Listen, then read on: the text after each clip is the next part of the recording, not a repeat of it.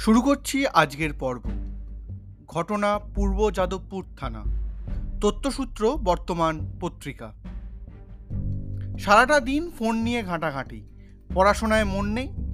এই ধরনের কথাগুলো সাধারণত বাবা মায়েরা তার ছেলে মেয়েদের বলে থাকেন। বেশি দুষ্টুমি করলে বাচ্চাদের পুলিশ কাকুদের ভয়ও দেখানো হয়। কিন্তু পুলিশ কাকুরাই যদি ফোন ঘাঁটাঘাঁটি অভ্যাসে মগ্ন থাকেন তাদের বকবে কে? জানা গিয়েছে তাদেরও বকাবকি করার লোক রয়েছে। কাজের সময় তারা যাতে মোবাইল না ঘাঁটেন, তা মনে করিয়ে দেওয়ার জন্য নোটিশও টাঙানো হয়েছে। বাস্তবিকও হয়েইছে।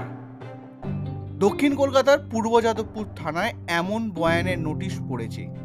সেই নোটিশে লেখা, ডিউটির সময় স্মার্টফোন ব্যবহার করা যাবে না। থানায় এক পুলিশ আধিকারিকের বক্তব্য এটা তো পুলিশ কমিশনারের পাঠানো নির্দেশিকাতেই রয়েছে। ডিউটির সময় স্মার্টফোন ব্যবহার করা যাবে না। যাইও না। যদি তারপরও পাল্টা প্রশ্ন করা হয়, কলকাতা পুলিশের সব থানাতে তো এমন নোটিশ দেখা যায় না। প্রশ্নের পাল্টা উত্তর মোটেও আসে না।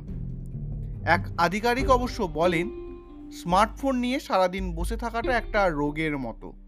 অনেকে সেই অসুখে আক্রান্ত। কিন্তু দেখুন আমি তো সারাক্ষণ স্মার্টফোন নিয়ে থাকি না। কাজ থাকলে তবেই ব্যবহার করি। এখন অনেক কাজ স্মার্টফোনেই হয়।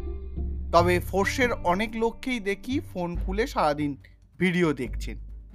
এটা ঠিক নয়। আর একজন আধিকারিক বললেন, কোনো পুলিশকর্তা আচমকাই থানায় এসে যদি দেখতে পান, সেরেস্তায় সকলে ফোনে ব্যস্ত, তাহলে কিন্তু বিপদ হয়ে যাবে।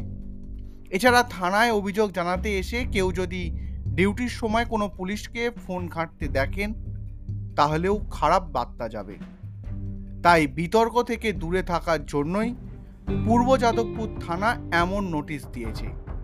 এক পুলিশকর্মী বললেন, নির্দেশ মানতেই হবে, কিন্তু ডিউটির সময় প্রয়োজন পড়লে স্মার্টফোন ব্যবহার করা যেতেই পারে।